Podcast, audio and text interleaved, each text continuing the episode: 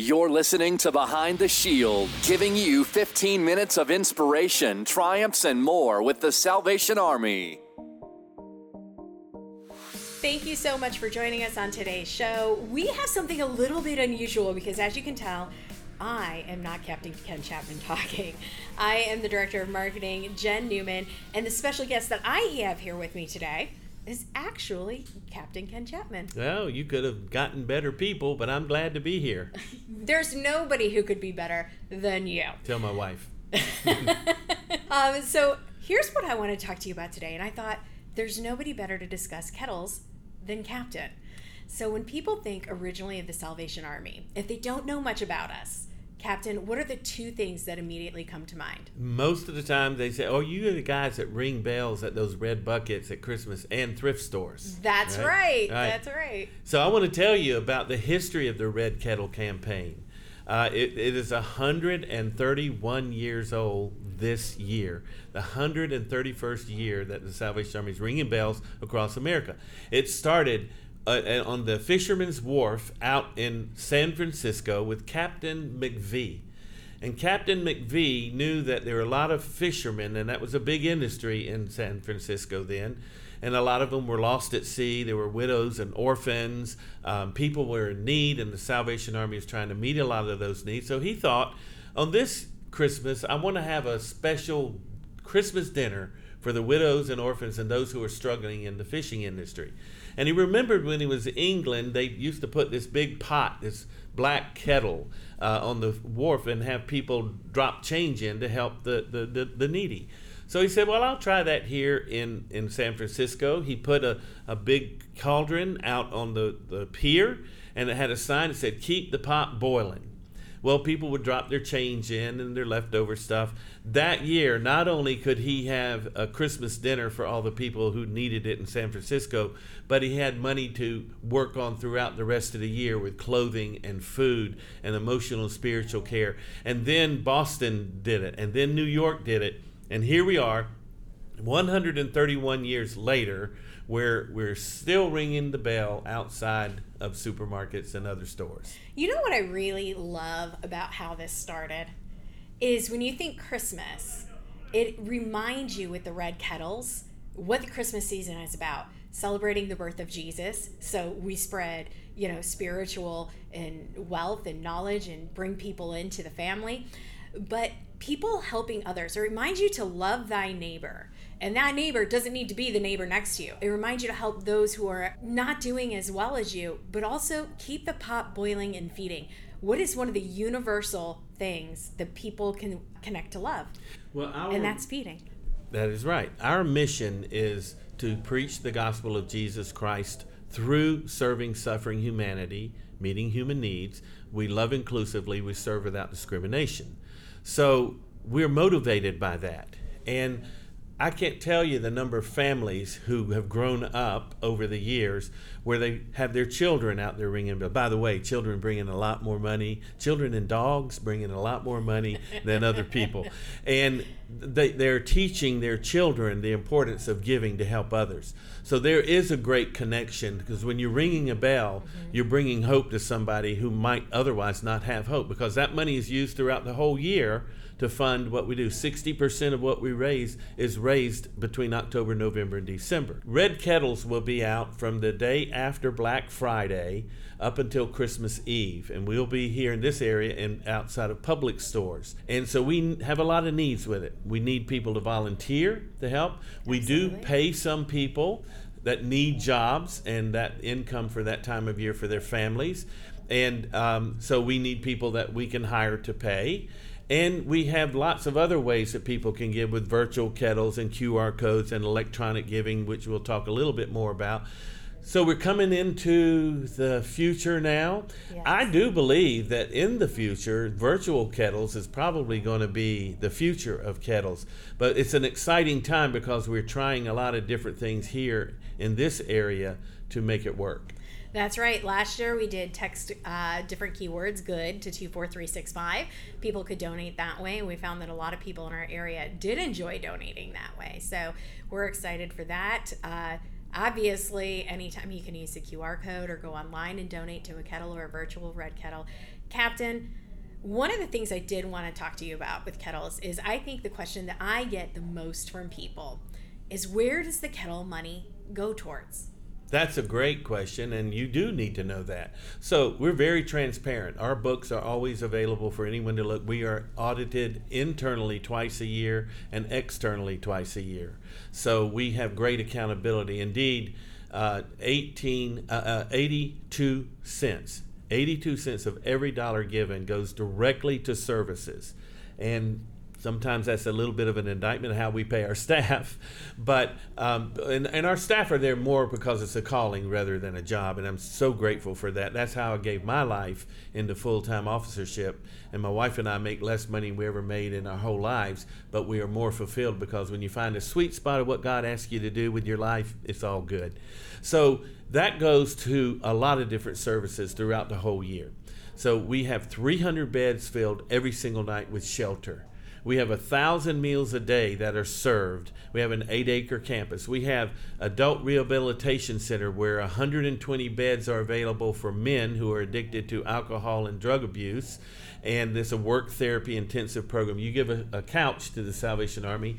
When it's sold in our thrift stores, our family stores, 100%, did you hear that? 100% of that goes into that rehabilitation program.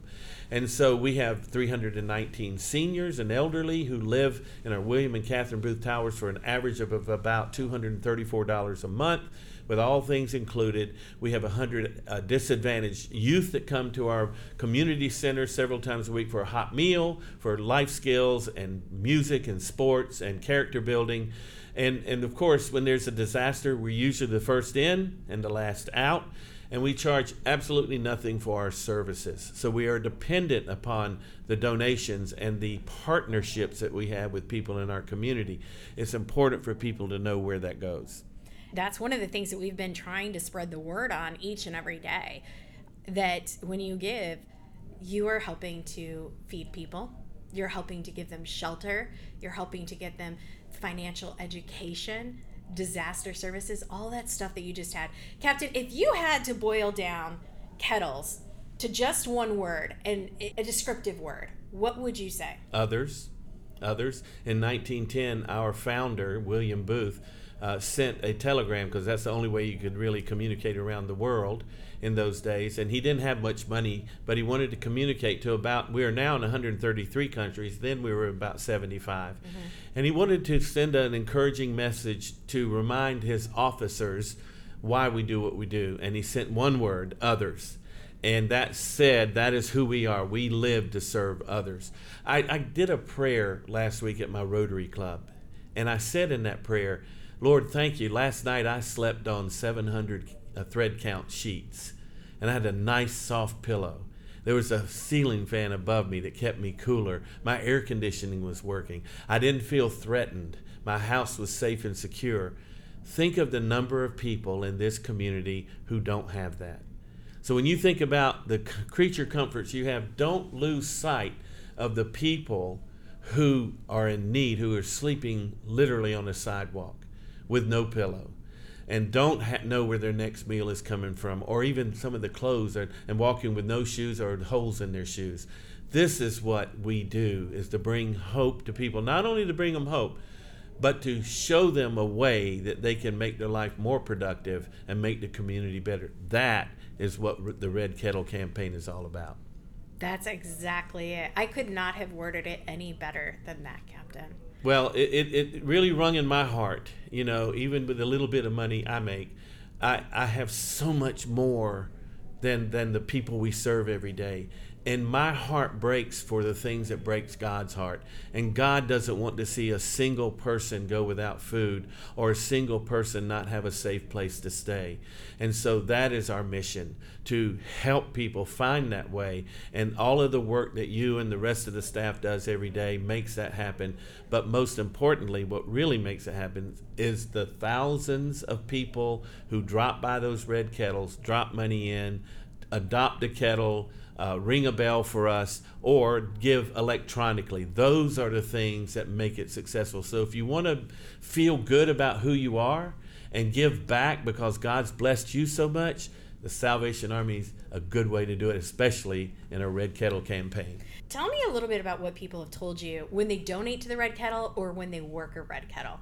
There are several things that people share with me, and, and I, I've done I've rung many a bell throughout my whole life. I'm a fourth generation Salvationist, and my grandmother and I used to ring bells outside the main street in uh, Savannah, Georgia, when I was a young boy, uh, in what they called the kettle house, um, because it was a little warmer in there. And she taught me how to ring bells. But it's surprising that when you ring bells, the number of people that won't even look you in the eye when they're going and coming from the, the, the store because they kind of feel guilty they're not given. But people say to me, especially when they're teaching their children or they're with a group of people, they feel good because they've given of themselves. Okay. Sometimes people can't afford to give money. I get, especially in this mm-hmm. economy with gas prices like it, inflation out out of the roof. Got it. But you can give the gift of time and the gift of talent. So when they're ringing that bell, they're feeling okay and it's not the most fun thing to do to stand there for eight hours or however many hours you do it and ring a bell but it, it, it you have a sense of i've done my part. I, I, have okay i'm putting my head down tonight in a nice safe house but i made a sacrifice today to help somebody else. And usually people will say to me i came to bless others but other people bless me because people will come by and talk to you and say oh when i was a kid I only had Christmas because of the Salvation Army's angel tree. Or when I was uh, down in my luck, the Salvation Army took me in and sheltered me. When I was in a tornado and had nothing for days, the Salvation Army sandwich was the best I'd ever heard, tasted. And so you get blessed by the pe- people coming and telling you the stories of what the Salvation Army has done. 157 years the Salvation Army has been in existence. 103 years we've been serving the Orlando community. So those are things that stand out, and you get blessed when you ring a bell and help somebody else. This season, be on the lookout for the Red Kettles. It's at the Publix locations, and if you are able to, please donate to help us provide food, shelter, and hope, and hope, and mainly hope, because that little we believe every person deserves dignity regardless of their lowest class that they may be in, or on the street, sleeping in a tent, whatever, everybody deserves dignity because we are a child of God. And so our job is to bring hope and dignity, even if it's for a short time. And, and you can have a part of that when you join our mission and help in those ways. So you can do a virtual kettle, you can adopt it, you can go to register to ring to be able to ring a bell. You can go to our social media and our websites, which is salvationarmyorlando.org, salvationarmyosceola.org, and you can get more information and you can sign up to serve. We need more people this year, now more than ever. So join us with the Red Kettle campaign here in Orlando and Osceola and make this community a better place to live. Thank you so much for joining us for this episode. And if you have any questions, once again, please do not hesitate to reach out. Thank you, Captain. God bless you and God bless our community. Behind the Shield is powered by News 6, United Way, City of Orlando, and Orange County.